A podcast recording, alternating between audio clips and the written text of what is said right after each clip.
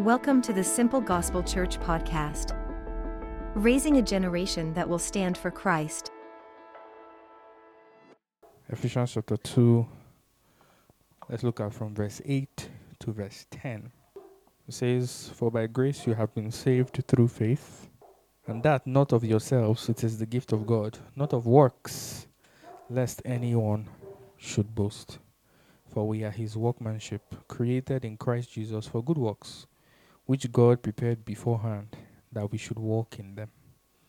It says that it's by grace you are saved, not by um, your own works. So, lest any man should boast. Then he says that we are his workmanship.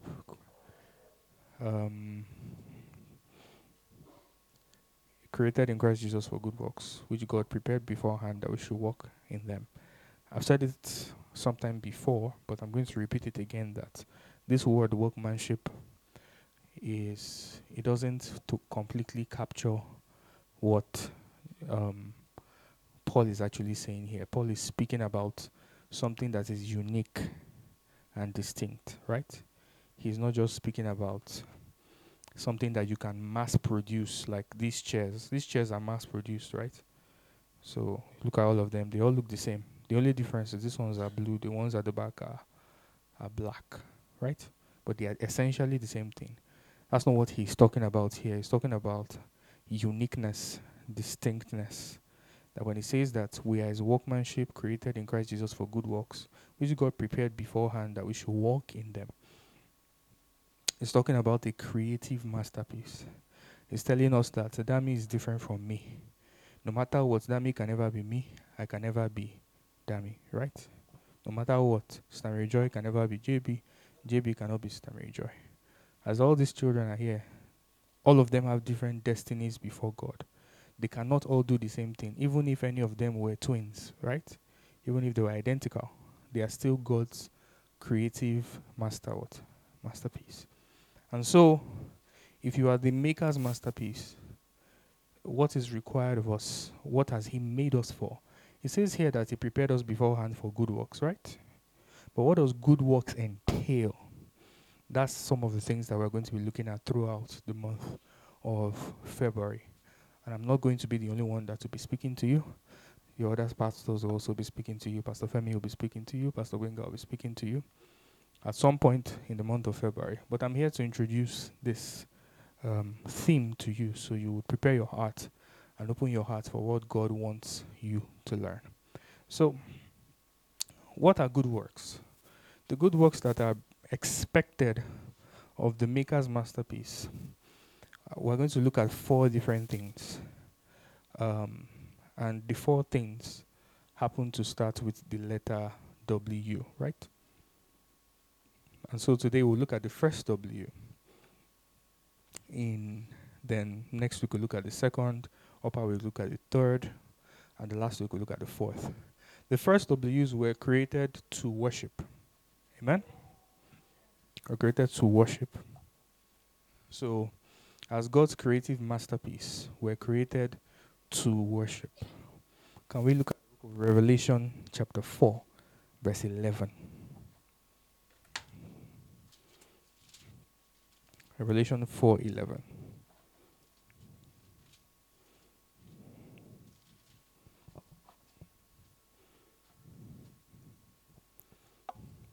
It says, You are worthy, O Lord, to receive glory, honor, and what? And power. For you created all things, and by your will they exist and were created. Other versions will say, For thou created, as KJV will say, For thou created all things, and for your pleasure they are and were created. We have a song that was pulled directly from this verse. But if you notice, the verse starts with the words, You are worthy, O Lord. Because He is the creator of everyone, because He is the origin of the universe. Eh? That is why He is worthy of what? Glory, honor, and what? And power. Because it says, You are worthy, O Lord, to receive glory, honor, and power. Then he answers the question, why is he worthy to receive glory and honor and power? The reason, the answer to that question is what? For you created what? All things. And by your will they exist and were created. So what that means is that without God, There's no existence. And so the first thing that you and I, as this creative masterpiece, are made to do is to what? Is to worship. Because believe me when I say all these birds that are flying about, they are worshiping God very faithfully. Right? The trees are worshiping God faithfully. In fact, the only beings that are unfaithful in worship are human beings. We're the only ones. Because we're the only ones that can say no. The animals can say no. Right? So that's the first thing to worship. That's the first W. And that's what we'll look at today. But let me just list out the rest so you can see it. The second is to work. To what? To work. God created us to work. Right from the Garden of Eden, let's look at Genesis chapter 2, verse 15. Genesis chapter 2, verse 15. I just read it quickly. It says, Then the Lord God took the man and put him in the what? In the garden to tend and what? To keep it. Right from the inception of the creation of human being, there has always been what? Work. We're created to work. There's something that you were made to do. I remember that when I was a bit younger, um, when we're being taught about purpose, I remember that um, one of the statements that struck me because it, it, made so much sense to me and I'd never heard, heard before is purpose has to exist before you create um, what would essentially fulfill that purpose. What that means is that God could not have created the Garden of Eden after Adam. He had to plant that garden before Adam came. Because Adam had to come to do something. So he won't make Adam, and after he makes Adam, he will now say, eh, What do I want to use this man to do? Oh, yeah, let me what? Let me quickly plant a garden. It doesn't work that way. A purpose will always exist before you bring something to fulfill it. And that's how the world works. Everything that has ever been invented in this world, they saw a need first. Then some people went and carried it out. So that biro in your hand or that pencil in your hand or whatever you're using to write, somebody saw a need and then invented it. They did not invent it, then start asking questions. Eh, what can we use this thing to do? It doesn't make sense, right? There's always a need before something comes into existence. So the people that made this mic and the speaker realized that they needed voices to what? To be amplified, to go far they did not make it first and now start thinking to themselves, ah, what can we use this thing to do? Right? And so it's the same with man. God did not make man and start to ask himself, what is he going to do with man? No, he had a purpose in mind first before he created man. And right from the first man, we see that as soon as he made him, he put him to work. He put him to what? Put him to work. So the second W is that man was made to what?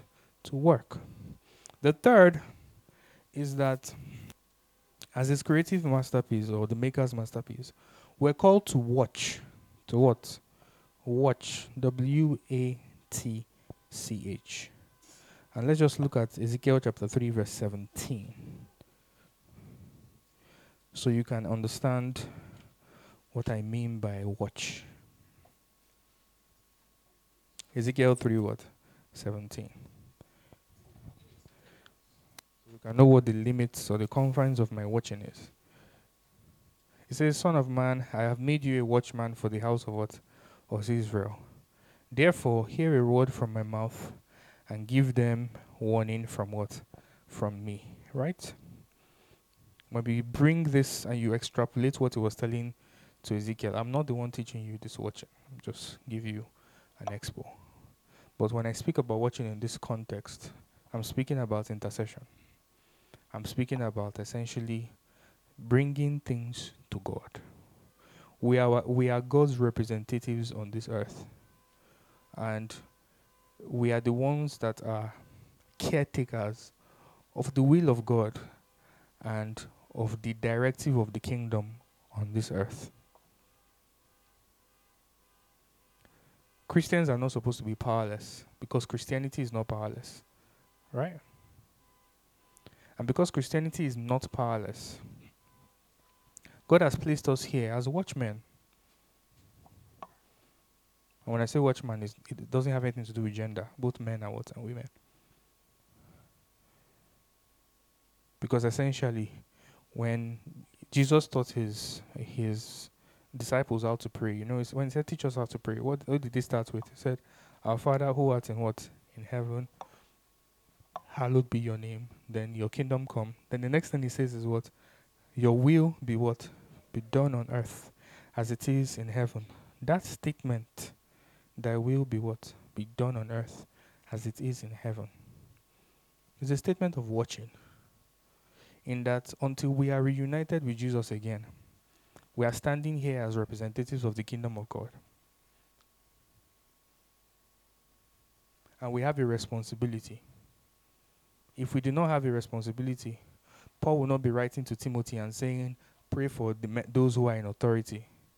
Because he wrote to Timothy and told him, Pray for what? Pray for those who are in authority. And that scripture says, Pray for the peace of Israel. Because if Israel has peace, you have what? You have peace.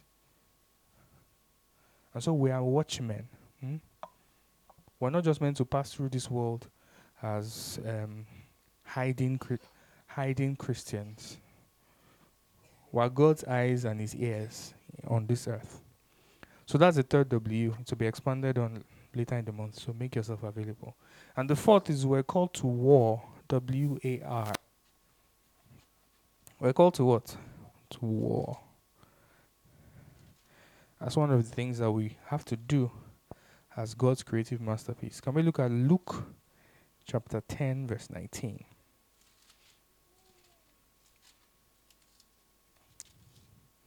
Luke 10, 19.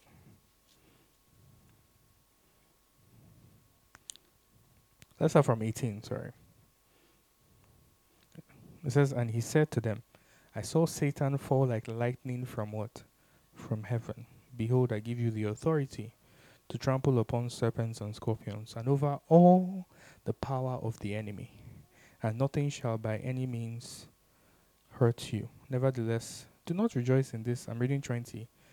That the spirits are subject to you, but rather rejoice because your names are written in what? In heaven. So, this context, what happened here was Jesus sent the 70 out. He sent them to preach and he also sent them to perform signs. So he gave them power to perform signs. So 70 of them went out and they went in pairs and they were casting out demons and people were getting healed and people were getting delivered and they came back excited. If it's you too, you'll be excited now. Something you've never done before. And all of a sudden, people are getting saved, getting delivered, getting healed.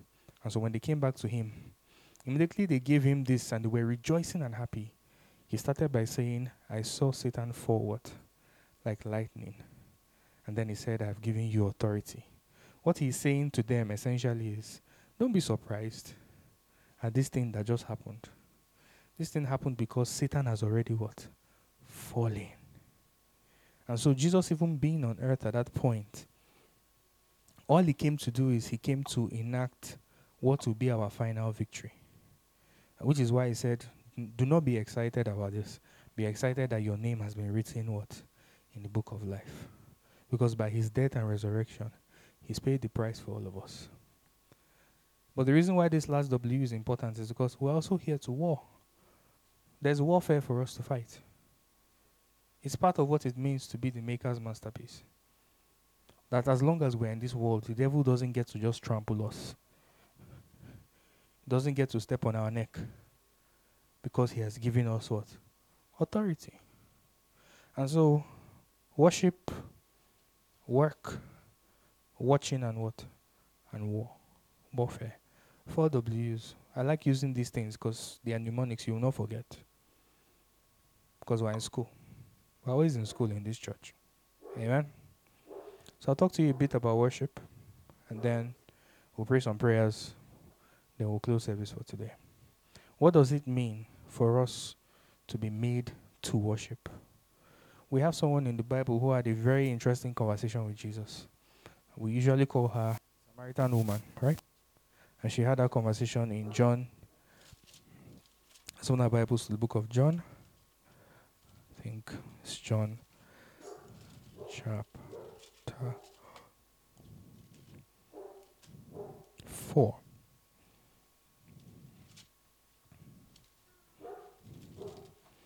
John chapter 4. And I would like us to read from verse 19 to 24.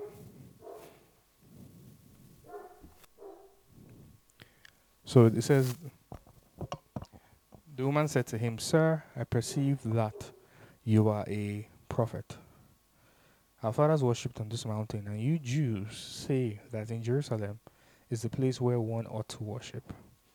Jesus said to her, Woman, believe me, the hour is coming when you will neither on this mountain nor in Jerusalem worship the Father. You worship what you do not know. We know what we worship, for salvation is of the Jews. But the hour is coming, and now is, when the true worshippers will worship the Father in spirit and truth for the Father is seeking such to worship Him. God is spirit, and those who worship Him must worship in what? In spirit and truth. Yeah. This is a very popular verse. Some people know it, some people don't. Um, but if you've been in church for any length of time, you probably have heard it once or twice. So, what does it mean f- for us to be created to worship? This woman had a similar question. This woman was a religious woman. Hmm? Note, whether you are Samaritan or Jew, you are probably religious. Because this woman was worshipping somewhere. If she was not worshipping somewhere, she would not have had that question. She, when she said, I perceive you are a prophet, why did she say that? Because Jesus told her the secret of her life. Jesus said, Go and bring your husband. She said, I don't have a husband. Jesus said, It's true that you don't have a husband. And Jesus told her she has had five husbands, but the one that is with her now is not what? Her husband. And she was blown away and she said, I perceive you are what? A prophet. Because nobody can tell me this thing that I've never told anybody. And you are meeting me and telling me this. And as a prophet, she had a question for him naturally. He was a Jewish man, he was a prophet, and she had a question about worship. And that tells you something about the woman. Because for some other people, the first thing that might have come to their heart might not be a question about worship, right? Maybe a question about blessing. Abi? Or promotion. right? And so when we read the Bible, we have to know that even the people that God uses, because this woman was used by God, because it was this woman's testimony that prepared Samaria to receive the gospel. The gospel came to Samaria and we're told the story. The Bible says in the book of Acts that an evangelist called Philip went to Samaria to preach. And when he preached, he had a lot of success there. He won, he, he, there was a revival there. And people received Jesus en mass. Why did that happen? Someone has already sown a seed. The seed has been sown by who? By the Samaritan woman. This woman here. Because after this encounter with Jesus, what happened was she went and called everybody and said, Come and see this man that has told me everything that happens to me. And the Bible says that later the people came and met Jesus and they said, Now we believe, not just because of what you said, but because we have seen him. So the town was already ripe for salvation. And when Jesus died and he ascended, the Spirit of God sent Philip to Samaria to go and finish that work that Jesus himself started in this chapter. And so we can see the kind of heart the woman has she found out that she had a prophet standing in front of her, and her primary concern was this worship thing. Right? Like, you people say one thing, we will say another thing. What's the right answer? And Jesus was candid with her. Jesus told her that you don't know what you worship. We know what you worship because salvation is of the Jews, and it is true. Because Jesus was Jewish. But then he didn't stop there. He says, but even that itself has changed. Because his time is coming, and that time is now, where God is looking for true worshippers. And those worshippers worship in spirit and in truth. What he's saying is that even the Jews will need to conform to this new standard. And they never conform to it. Instead, what they did was they killed him. Right? They never conformed to it. And so, what does it mean to worship in spirit? what does it mean to worship in truth? Worshipping in spirit has to do with the source. right? Worshipping in truth has to do with the motivation or the character or the attitude. I repeat it. Worshipping in spirit has to do with what? The source. Worshipping in truth has to do with the motivation, character, attitude. And so, if you want to put it in another way, worshipping in spirit has to do with the reality of your worship. Worshipping in truth has to do with the sincerity of what? Of your worship. Reality, sincerity. To worship in spirit means that anybody that does not know God or who has not given their lives to Jesus cannot even begin to have this conversation, right? Because worship is supposed to be for the entirety of humanity. Because when we look at this topic, the Maker's masterpiece is not limited to Christians, but unfortunately, it's only it's only Christians that can experience it. Because Jesus created every human being uniquely, He didn't just create the Christians uniquely. Salvation is for all. And those that do not know Jesus today also have something that God wants to use them for. True or false? Christianity is inclusively exclusive. That might seem like grammar, it's not. Some people try to talk about the exclusivity of it and say, uh, and I was talking to some young people in this office, and they wasted my time that day.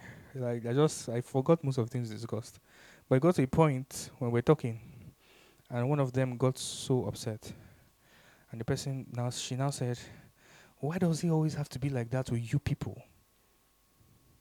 When she said "you people," she meant who? Christians. So before that time, she had not admitted that she wasn't one, but me I already knew. but that point when she said "you people," she didn't say us, have you? She said "you people." You people means ah, you Christians. Because the thing is, the exclusivity of Christianity is what the world fights. Because almost every other religion will tell you that, oh, we can all do it together. Hmm? just practice your own, we'll practice our own. We're all it's different road to the same what? To the same destination. It's like you want to go you want to go to the island. There are different ways to get to the island. Hmm. Or you want to go to Ajah rather. There are different ways to get to Ajah. That's what they say. That it's different routes to the same destination. True Christianity is not like that. True Christianity says there's only one way, right? There's only one way to the Father. And that's exclusive. But it doesn't mean Christianity is not inclusive. It's also inclusive. It's inclusive because it's saying, hey, come and join us in this way. It's the only way, oh, but it's open to you. If you want to join, come and what? Come and join. But if you don't want to join, then you don't have the way. And so, everybody is God's masterpiece. But as we start with the first one, which is the paramount, paramount one, which is worship, right? not everybody can worship God because worship has a source. And it says we must worship in what? In spirit and in truth. And so those who do not have a regenerated spirit, because what happens when you give your life to Jesus is that the Spirit of God comes to what? To live inside you. And that's the source of worship, in that you and God can now connect. Right? So, one of the most annoying things about Apple products is that they've de- designed themselves in such a way that if you have an Apple phone, right, you cannot really enjoy it to the fullest if you don't have an Apple laptop in terms of connectivity, right?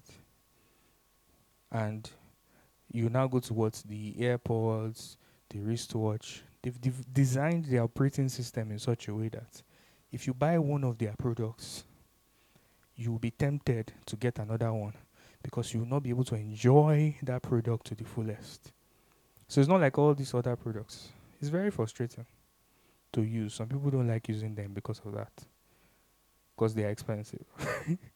and so if you have a Mac, you might be tempted to get an iPhone. Because before you can even say you want to get a file from your Mac to another ordinary phone, they ha- you have to now start buying some stupid ports that will do some stupid things. You can do it, though, but it's very hard. Right? If you don't know, I'm telling you, it's hard. But you see, for every other pedestrian thing, whether it's Samsung or Xiaomi or whatever, just plug it to go. Because they all have similar OS. But that's that's the selling point of Apple. They say that we are not creating just gadgets. We are creating they, they, they, they treat it like a family thing. Right? That we're creating an experience. Exactly. And so some people's homes are tuned to Apples. They have security system. They have the gadgets in their house are controlled by their phone. Because even on on an Apple phone, you can tune. Some people use their phones to monitor their babies in their rooms. Because Apple has designed so many products, and so you can reduce the lights in your baby's room. You can know when your baby is crying. You can from wherever you are, automated. But it only works if you have what? An Apple product. And I'm using this to describe what it means to have the Spirit of God inside you. It's not the same, obviously, but it's the same idea, right? That God is Spirit. The Holy Spirit is one of the Trinity. And He is now living where? In you. And so, because He is now inside you, you can connect to what? To God. But this is not the only thing that matters when it comes to the source of worship. Because essentially, man has three parts. Man has his spirit, which is the real him or her. Man also has what? A soul. A man lives in a body. The body is who we are looking at. So we're looking at our bodies. We can't see our souls, but we can describe our souls to an extent. Because your personality is within your soul. The way you think is within what? Your soul. Your emotions are within your soul. Your will to do things that, oh, I stood up and I came to church. That decision was made inside what? Your soul. And then there's your body that takes you about. It's the engine that carries you up and down. The source of our worship is our spirits. But things have to happen to both our souls and our bodies for us to be truly effective as worshippers of God. Which is why in the book of Romans, it says that we should present what? Our bodies as a sacrifice unto God. Let's read it. Romans chapter 12. So it doesn't look like I'm just calling out. Romans 12 from verse 1 to 2. It says, I beseech you, therefore, brethren, by the mercies of God, that you present your bodies a living sacrifice, holy and acceptable to God, which is your reasonable what? Service. In verse 2. And do not be conformed to this world, but be transformed by the renewing of your what? Your mind, that you may prove what is that good and acceptable and perfect will of God. The reason why we are counseled to do this by Paul is because Paul knows that although God is in your spirit, if something does not change in your soul, and if you do not commit this your body to God, you will still not be able to worship the way you should. And so the way you think has to change. If the way you think does not change, yes, you have given your life to Jesus, but it's like there's something blocking. If you've not completely surrendered yourself to the service of God, because essentially, the places that you go at, who is, what is carrying you there? Is it not your legs and your hands? Hmm? If you go to Romans chapter 6, Romans chapter 6 talks about how we should not, our members should not be members that are dedicated to what? To unrighteousness. It means that there are some places that your body must not take, take you anymore now that you're a Christian. There are some friends that you cannot visit anymore now that you're a Christian. There are some conversations that you should not have anymore now that you're a Christian. Because your tongue is part of what? Of your body, right? Right? Uh-huh. So there's some things that you should not say anymore. So you have to present your body to God. And you have to make sure that your mind changes. And the only thing that can successfully change your mind really is this word. That's why it says you have to renew your mind. So it's not the day that you become a, when you become a Christian. Today you give your life to Christ, or last year, or last two years. No, there's no app that as soon as you give your life to Christ and just now downloads the whole Bible into your brain. Does it exist? No. Is there any such software that oh the day you give your life to Christ and I say okay come for the installation of the Bible? And even if they install it, it doesn't mean your thinking has changed. And so, although the source of our worship is our spirits, we have to ensure that things change within our souls. We have to conform our emotions to God. We have to conform our thinking to God.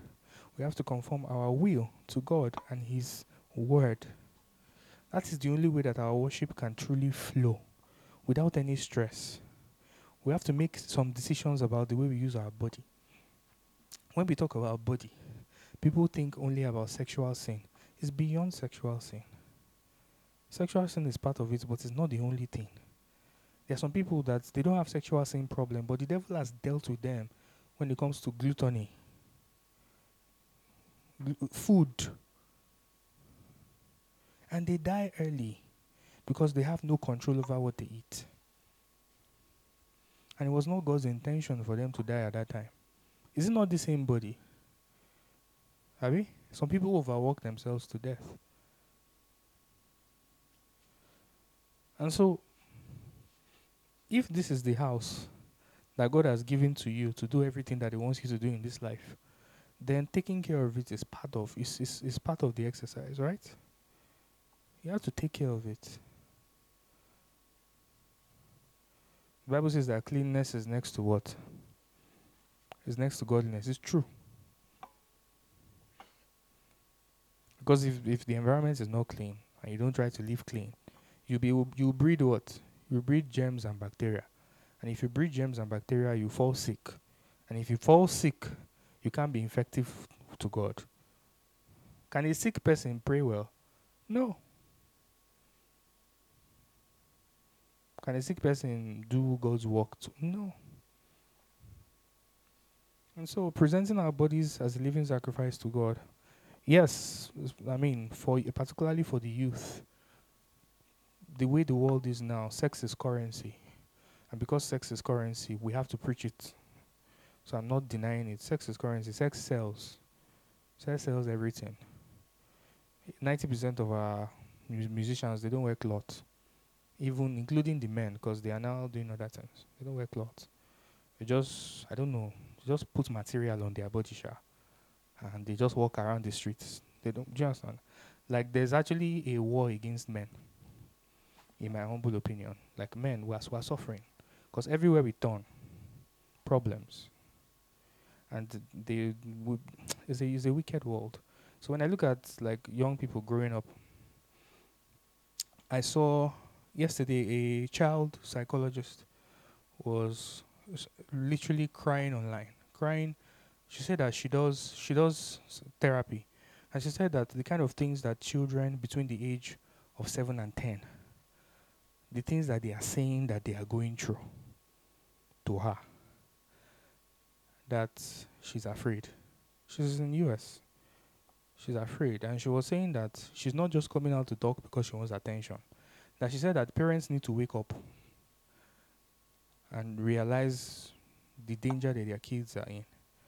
And a lot of parents under the because I read the comments, a lot of parents were there commenting and said, This is the reason why I did not give my child a phone till the child was so so so and so age. This is the reason why I did not do this, I did not do that.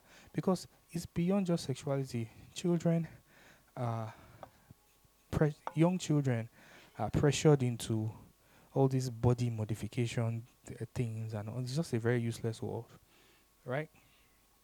And so, do you think the devil is introducing these things into the world without knowing that, like, he, he's not foolish? Do you understand? Like Satan is not stupid. It's not a coincidence that Satan is implanting it into their minds that if you don't have if you're a boy and you don't like it, you have a choice. Or if you don't like your skin tone, you have what? You have a choice. Oh, if you don't like this, so you have a choice. You can change it if you want. Knowing fully well that even if somebody's spirit is regenerated, it will take the miraculous power of God to fix their bodies to be able to be functional for Jesus in these last days, even when some people get saved, with the amount of things that they have done. Do you understand? This body is the only house you have. You cannot borrow another. If you use it anyhow, are you going to say, okay, God, please give me another one? Miracles happen. No? Some people, God has healed them of some things because of His mercy.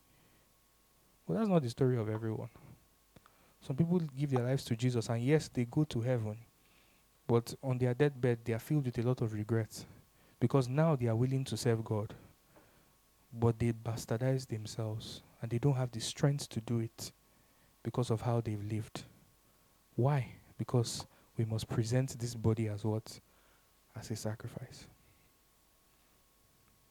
And that's the only way that the Spirit of God that is living inside us will be able to permeate through our souls. That's our mind, our that's our intellect, our emotions and our will, and also permeates to our body. That's why we have to be listening to God. Because God is concerned about what you eat, what you wear, where you go, where you don't go. Because this is a house that He gave you. And so that's that's all I, I want to say to you today about worship in spirit. The source, right? That's the reality of your worship. Now, worshiping in truth has to do with the sincerity of your worship. And I already commended the Samaritan woman because, at least from this conversation and from what came after, it will seem that this woman was seeking for truth. Because if she was not seeking for truth, like I said, when she found out or perceived that he was a prophet, she might have come to him with our biggest problem, right? But the fact that she asked him a question about where to worship means that it's something she cared about. And God used that conversation with her to teach us some things. Some of the most important passages of scripture that Jesus was Jesus in conversation with people that were not even his disciples the most popular scripture in the Bible, John 3:16, was not some profound teaching in front of his disciples. It was when he was conversing with a man called Nicodemus who came to him at night. Right? And when Jesus said, For God so loved the world that he gave his only begotten son, was when I was talking to Nicodemus. It was a conversation, it was a conversation where Nicodemus hid and came to visit this man because he didn't want his fellow Sanhedrin to know that he was consulting Jesus because he was supposed to be a leader. And so, to worship in truth has to do with the sincerity of it, yeah? And before we talk about our own personal sincerity, Jesus said, I am the way, the truth, and what? And the life. When you're approaching truth, you approach truth from the practicality and the reality of what the Bible says. Hmm? Not what you want it to say. Not the scriptures that you like. The reality of everything that the Bible what says. In context. Because that's what it means to worship in what? In truth. Because the highest representation of truth is Jesus himself. And Jesus is in his word. Right? So there's an aspect of truth that has to do with you, but the first aspect of truth has to do with the word itself. Some people are waiting to hear from God supernaturally. And when they come to God, like the first thing that they are looking for is that supernatural experience of God speaking to them, of them hearing some audible voice. They hear some testimonies of people having encounters with God and they desire to have their encounters true too rather. And I have no problem with such desires. Because if you desire it, then God will give it to you. But I, I I'm always I always remember a story that Ali told us of how God called God called someone and he has sent so many people to him. And he kept saying, God has to tell me what? Myself. That if God truly wants to call me, he has to come and tell me by himself. And the day he will have the encounter, he did not find it funny. Because he had God had already told him that he had called him. But he refused to hear. What's the point I'm trying to make? The point I'm trying to make is there is no encounter eh, that will be able to defeat the stubbornness and insincerity of our heart if we are not just willing to take what God says as face value. So before you are looking for something big, open this Bible and read it. God has something to say to you, and you have to take His truth. Hmm? You have to take His words, His truth. If you open yourself up to this Bible, it says that the word of God is for what? It's for reproof, it's for what? It's for correction, it's for instruction in righteousness. You don't need any other teacher, not really. With the Spirit of God inside you and the Word of God, the Spirit of God will just be will just be guiding you naturally if you are open to what? To listening to His truth. If you're open to listening to what? To His truth.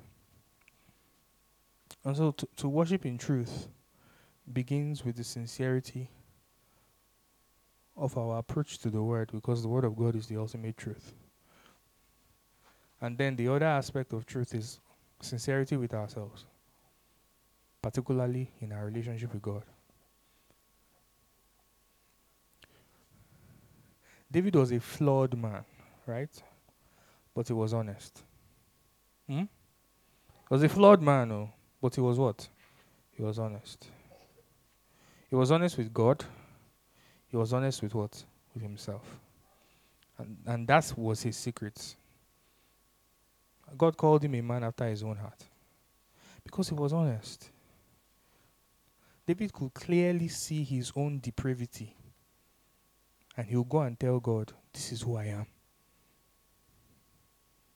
I still read Psalm 91 this morning. Psalm 91 is the psalm of repentance after the Bathsheba incident.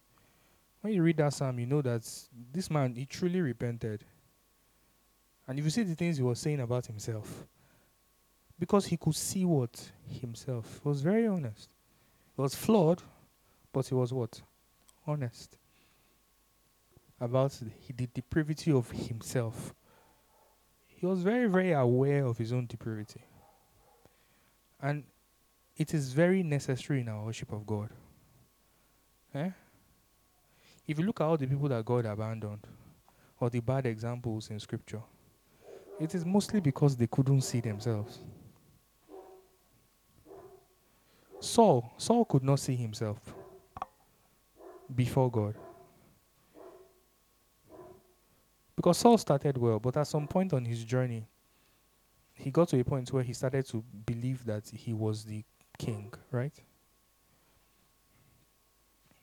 And it doesn't work. All the accounts that we have of men that God really was able to use they were able to see themselves. And you have to have a very, very, very, very practical and tr- truthful perception of who you are, where you are, and how you are with God. Because that's the only way you can enjoy a rich relationship with Him. That was the difference between Moses and his siblings. God dealt with Miriam and Aaron because they disrespected Moses, right? Because Moses was their younger brother. But if you check why they disrespected him, it was because they, they had no, they could not see themselves. They saw themselves as man of God, woman of God too, right? So Aaron saw himself as priest too. And Miriam saw herself as what? As prophetess too. But when God called Moses, and he was giving the hierarchy of the relationship, he told Moses that Moses will be like God to what? To Aaron. He said, that Aaron will be Moses' mouthpiece. That essentially God will speak to Moses. Moses will who? Will speak to who? Aaron. And Aaron will speak to the people. That was the arrangement of the relationship. From day one. Because I read Exodus recently. And so the point when Aaron somehow, for whatever reason, twisted this relationship, and Miriam too twisted it and she got leprosy, it's because she, they did not have a real, they didn't have what? They were not living in truth. They were not living in what? In truth. What killed Gehazi and destroyed his ministry? His lack of truth. He wasn't sincere. What killed Ananias and Sapphira?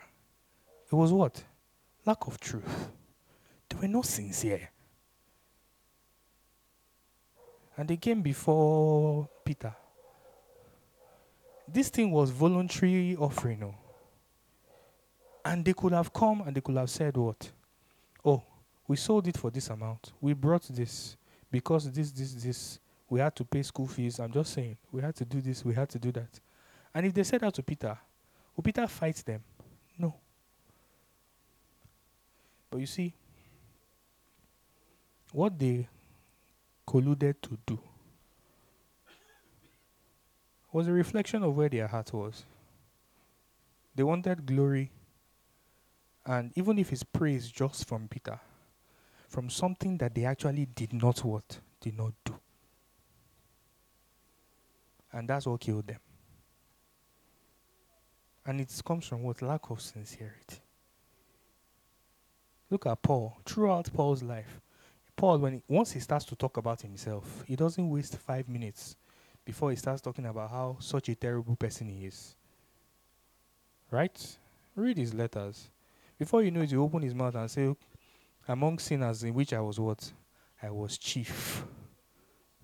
Why? He never lost sight of who he actually is. With all the miracles, with all the things that God used him to do, every time he thinks about himself, he doesn't think about himself in the context of great apostle, great evangelist, great. Do you understand? He thinks about himself as someone that is a chief among sinners.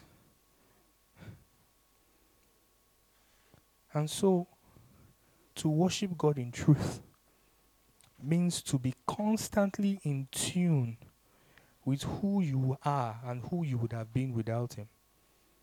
Because that's what keeps you humble. That's what keeps you seeking more and more of Him. And that is the kind of person that God lifts up. That knows that he or she is the worst person in this world. And that believes it. That's what it means to worship in truth take the word of God at face value, but also see yourself. See yourself. I know that without Him, like He said, without me, you can what? You can do nothing. You really are nothing. Because when, when that is your perception, God can lift you up. Because God can trust you. Because He knows that when He takes you from point A to point B, you'll be thinking to yourself, can I do this? And when it takes you from point B to point C, how you see yourself is still, God, I can't do this without you. And that's that was David's secret. That's the secret of his life. That he never saw himself as a king. And the moments that he made mistakes were these lapses where he actually acted like a king. Have you noticed? The three mistakes that David made were the times in his life when he acted like a king, like a Gentile king. He took somebody's wife, Abby. That's what they do. That's their everyday life. then he did census for his people. Those were the only times that he acted like what? A king. But check every other aspect of his life. He acted, he was a king that behaved like a commoner. That's why his wife insulted him. And said, Look at him disgracing himself, just dancing on the streets with everybody else. Because although he was in that position, he never saw himself that way. But what makes him such a beautiful man is that as soon as he recognizes his mistake, he goes back to what? He goes back to his God and humbles himself and tells God, I am nothing, no. I am what? I am absolutely nothing. And that's what helped him. And that's what will help us. That's what will help us. Not to have any elevated sense of self. Kill self. And let God just bring out the beauty He wants to bring out in your life. But always relate with Him in truth. In truth.